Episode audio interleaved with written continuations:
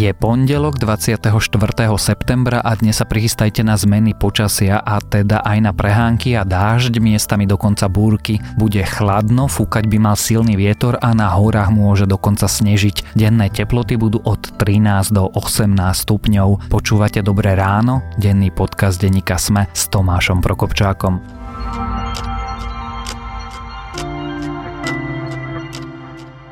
Začneme tradične krátkým prehľadom správ. Nemci núkali slovenským úradom dáta z Panama Papers, slovenská polícia však po ne nikoho neposlala. Upozornil na to český portál Investigace.cz. Ponuku dala 32 európskym krajinám nemecká federálna kriminálna polícia. Smer sa vrátil k nápadu o dôchodkovom strope, spolu s vládnou stránou chcú hlasovať aj fašisti. Robert Fico má tak istú podporu okrem SNS len u Kotlebovcov z LSNS. Koaličný most HIT za stropovanie dôchodku považuje za nešťastný nápad. Bývalá ministerka spravodlivosti Lucia Žitňanská sa rozhodla odísť zo strany Most Hit aj z jej poslaneckého klubu. Pri otázkach právneho štátu, vyšetrovania vraždy, dôveryhodnosti polície, ministerstva vnútra, nezávislosti policajnej inšpekcie a podobne, čo by mali byť to priority, nevidím žiadny posun, komentovala svoje rozhodnutie v rozhovore pre denník SME.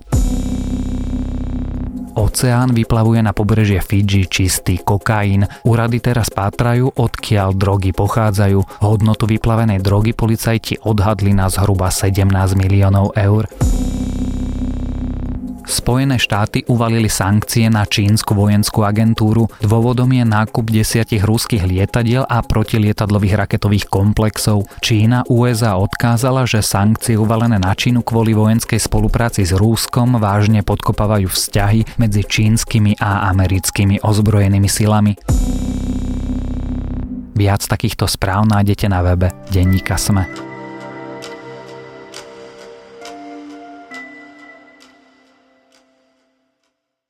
Skúste sa do toho na chvíľku vcítiť. Nevidíte, svetom sa orientujete vďaka hmatu, sluchu či čuchu a napriek tomu sa potrebujete obliecť. Chcete si vypiť kávu a nakúpiť v supermarkete. Chcete byť medzi ľuďmi, navštíviť múzeum, ísť na obyčajný výlet. Ako sa žije nevidiacim na Slovensku a ako si dokážu poradiť s jednotlivými činnosťami, ako vyzerá jeden obyčajný deň nevidiaceho v našej krajine, sa dnes rozprávame so šéfkou primár Smeska Súzanou Matkovskou.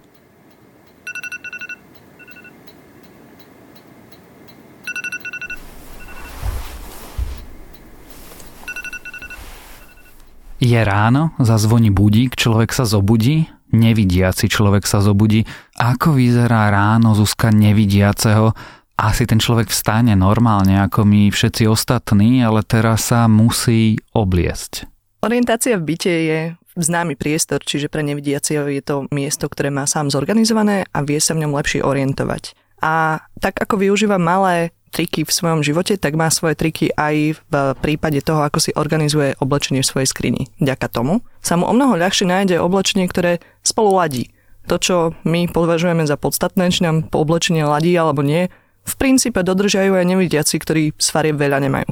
Môžu si vybrať viacero spôsobov, ako si pomôžu. Buď využijú technológie, ako je napríklad špeciálne pero, ktorým si môže nahrať na štítok odkaz, kde má napísané, čo je to za oblečenie, aké je farby, prípadne dokonca aj, že s čím sa môže práť a s čím sa môže kombinovať. Alebo použije mnoho jednoduchšie techniky. Čiže napríklad si odstrihne vysačku na konkrétnej farbe, alebo si zvolí len farby, ktoré sú jednoduché kombinovať ako biela alebo čierna.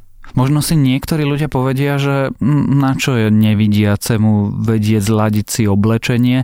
Napriek tomu z tvojich rozhovorov s nevidiacimi vychádza presný opak. Mňa to celkom zaujímalo, lebo je to aspekt života, ktorý sa rieši v dnešnej spoločnosti a keď som sa stretla s Dušanou Blaškovou, bola veľmi pekne oblečená, dokonca aj jej náušnice ladili s kostýmom, ktorý mala na sebe. Preto ma prirodzene zaujímalo, ako dokázala svoje oblečenie zladiť a podľa čoho si vyberá. Ja si napríklad pamätám kombinácie, čo s čím môžem. Niektoré veci, keď som si neistá, čo sa niekedy stane, keď sa ráno rýchlo obliekam, že viem, že tie nohavice sú hm, tak nejaká vínová, nejaká bordová niečo, tak si k ním dám čierne, biele tričko. Jednoducho určite, čo viem, že je, že akoby neutrálne, že to ide k všetkému. Takže farby alebo látky, alebo toto, to pre mňa napríklad osobne vôbec nie je problém. Čo mám ja problém, je štýl.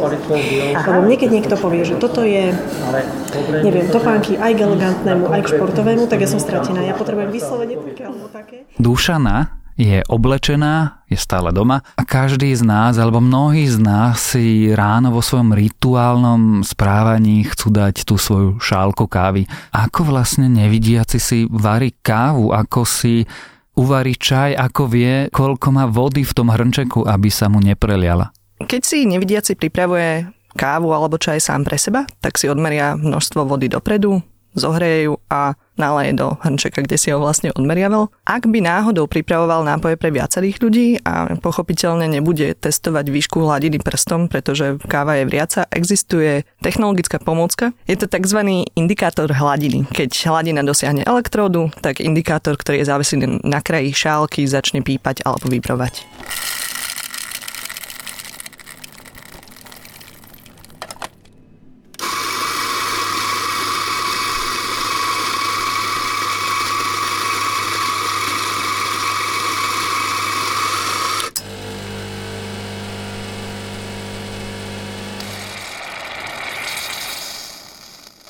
Dali sme si svoju šálku kávy, ideme do práce. To pre mnohých z nás vlastne nie je vôbec záležitosť, na ktorú sa zamýšľame. Nasadneme na električku, ideme peši, niekde nás to odvezie alebo niekam odkráčame. Už samotná cesta ale môže byť problémom. Ako sa nevidiaci orientujú v priestore, orientujú na uliciach, ako dokážu vôbec prísť do práce a absolvovať si tú vec, ktorú my považujeme za banalitu, nad ktorou sa ani nezamýšľame. Všetko v živote nevidiaceho je v princípe iba o cviku a o tom, ako sa naučí malé vychytávky a malé triky. Stratégie, ktoré používajú, sú rôzne, ale najčastejšie, s ktorými sa môžeme stretnúť a ktoré my vidíme, sú palice alebo vodiace psy. Nie každá palica je rovnaká totižto a Záleží od toho, či je skladacia, aká je dlhá, to ti vlastne určí, na akú dĺžku sa vieš ako keby sústrediť. Záleží od toho, aký má koniec, lebo určuje vlastne tou echolokáciou štruktúru povrchu, napríklad chodník a cesta znejú inak.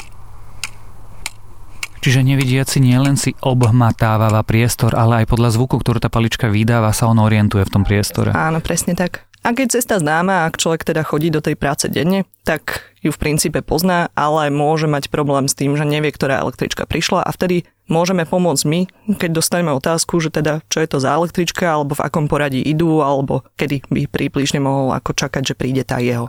Tu asi treba poprosiť našich poslucháčov, že vždy, keď eh, môžu a majú tu možnosť pomôcť, tak nevidiacemu nech pomôžu. Prejdeme teda tou cestou, nevidiaci vystúpi z tej dopravy alebo sa peši presunie k svojej práci. A teraz sa vlastne vynorí ďalšia otázka. A to je, že asi nie na každú prácu a pracovnú pozíciu sú vhodní ľudia s takýmto zrakovým postihnutím. Aké sú vlastne práce, ktoré nevidiaci vyhľadávajú a naopak také, ktorým sa vyhýbajú? Pochopiteľne nebudú piloti, šoféry a zrejme ani kuriéri, ale ponuka, ktorú majú, je v princípe o mnoho širšia ako bola. Kedysi to bolo skôr na tej báze, že človek mohol byť asi len remeselník. Ale teraz vlastne vďaka technológiám môžu byť učitelia, môžu byť právnici, môžu byť dokonca novinári. Nahrávať podcasty. Nahrávať podcasty, presne tak. A tá ponuka je široká. V princípe, najmä keď robíš s počítačom, robí sa ti ľahšie. Čiže nájdeš nevidiacich ľudí aj vo veľkých firmách, ako je Microsoft a Google. Napríklad šéf Unie nevidiacich Branislav Mamojka bol dlhé roky teoretický fyzik. Onže ako sám povedal, teoretických fyzikov, respektíve fyzikov je dosť a tak sa radšej rozhodol pomáhať nevidiacim. Teda ja si nemyslím, že teoretických fyzikov máme na Slovensku práve veľa a nevidiacich už vôbec nie.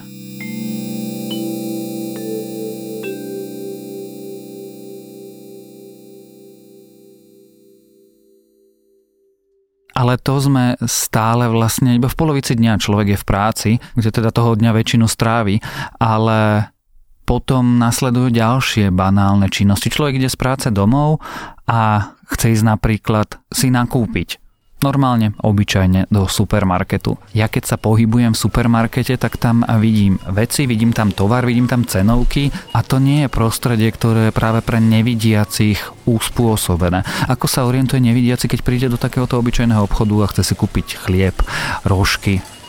Nákup je komplikovanejšia časť života nevidiacich Niektoré väčšie siete už zaviedli poradcov, ktorí prídu a pomôžu nevidiacemu s jeho nákupom. Čo znamená poradca, že ja prídem a teda... A... Je tam personál, ktorý je pripravený ti pomôcť. človek, áno, ktorý áno. ma sprievádza obchodom. Nevidiaci povie, čo zhruba hľadá a personál mu hovorí, koľko to stojí, aká je asi kvalita a pomáha mu nakúpiť. Lenže to nemajú všetky potraviny. Takže Väčšinou sa oplatí vlastne chodiť do nejakých menších potravín alebo na miesta, kde chodívaš pravidelne, ktoré sú v blízkosti tvojho bydliska. Tí ľudia ťa poznajú a už sú ochotní ti pomôcť. Len to je dnes už trochu problém vôbec nájsť potraviny, kde nefunguje princíp samoobsluhy. Tam máš potom ďalšiu možnosť, že si necháš potraviny doniesť vďaka internetovým službám. Ako tí nevidiaci používajú tie internetové služby? Pretože ja ako vidiaci som človek, ktorý si to vykliká, lebo to vidí, on si to nevykliká. Ono to trvá trošku dlhšie práve kvôli tomu, že máš už dnes celkom šikovné softvery, ktoré ti prečítavajú text, ktorý je zobrazený na obrazovke a treba si okomentuje obrázok. Len aj tie hlasy sú vlastne už pomerne príjemné, aj prirodzené. Len to trvá dlhšie, to je jediný problém. Nakúpil som si, prinesiem si nákup domov, no a teraz si vďaka tým surovinám chcem niečo uvariť. Ako nevidiaci opäť potrebuješ naozaj veľa cviku. Niekoľkokrát sa porežeš, veľakrát veci rozleješ, lenže jedine tak sa naučíš veci odhadnúť. Keď už teda vlastne vieš, čo máš za suroviny, lebo však objednal si si to alebo bol si na nákupe, tak teda dokážeš ich rozoznať podľa hmatu alebo čuchu a veľa ti napovie treba aj odpor vidličky, ktorý daná potravina má. Toto je jedna z vecí, ktoré ma v tvojom texte o nevidiacich prekvapili najviac.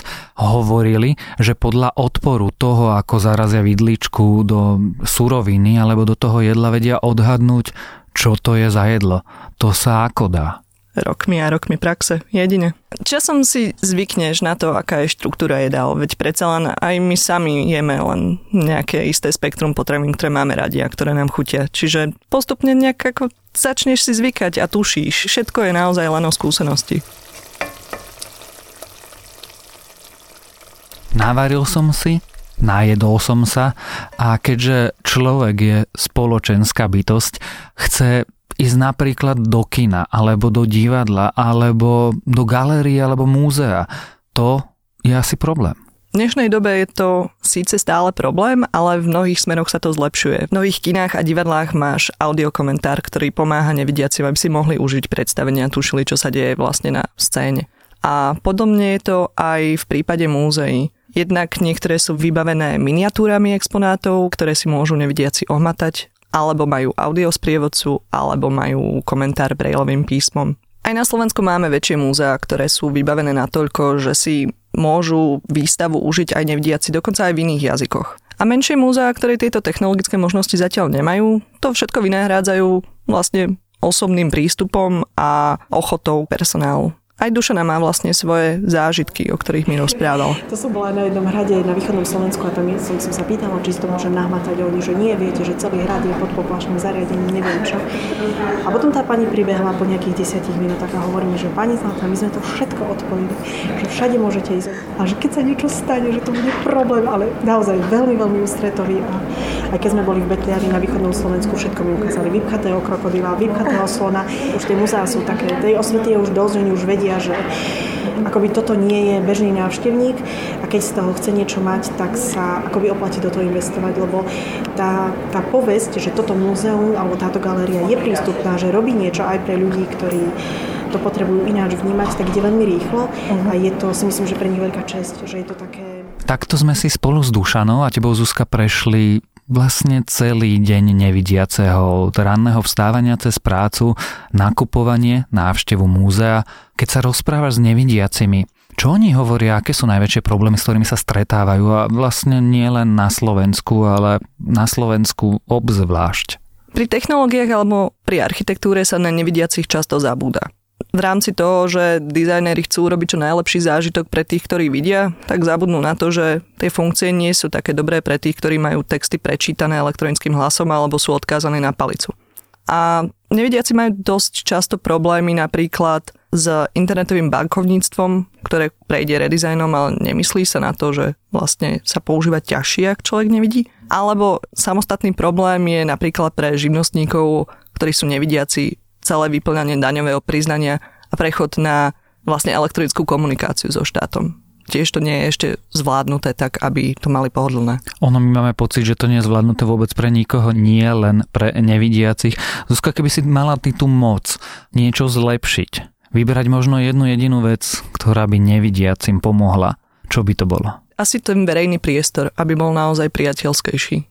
Lebo keď si predstavím, že čo sama zažívam, keď idem po uliciach Bratislavy a chodím dosť často, tak naozaj si neviem predstaviť, že toto by som mala prejsť bez zraku. Čiže značenie, značky na chodníkoch a ochotu ľudí? Jednoznačne.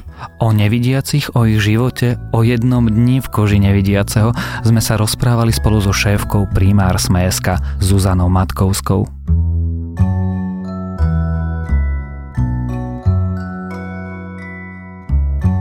To je na dnes všetko, želáme vám krásny deň. Počúvali ste Dobré ráno, denný podcast denníka Sme s Tomášom Prokopčákom. Dobré ráno nájdete každé ráno na titulke Sme v dennom newsletteri Sme alebo sa prihláste na bezplatné odoberanie každého dielu vo vašej obľúbenej podcastovej mobilnej aplikácii. Dobré ráno nájdete aj vo vysielaní Trnavského rádia, na streamovacej službe Spotify alebo v domácich hlasových asistentoch od Amazonu aj od Google. Samozrejme všetky epizódy sú na adrese sme sme.sk lomka Dobré ráno a ak ste dopočúvali až sem, pravdepodobne ste skalným fanúšikom Dobrého rána a práve od vás chceme radu. Napíšte mi e-mail na tomáš.prokopčak zavináč sme.sk a napíšte, čo si o Dobrom ráne myslíte, čo by sme mali zlepšiť, prípadne čo by ste v Dobrom ráne chceli počuť. Ďakujeme.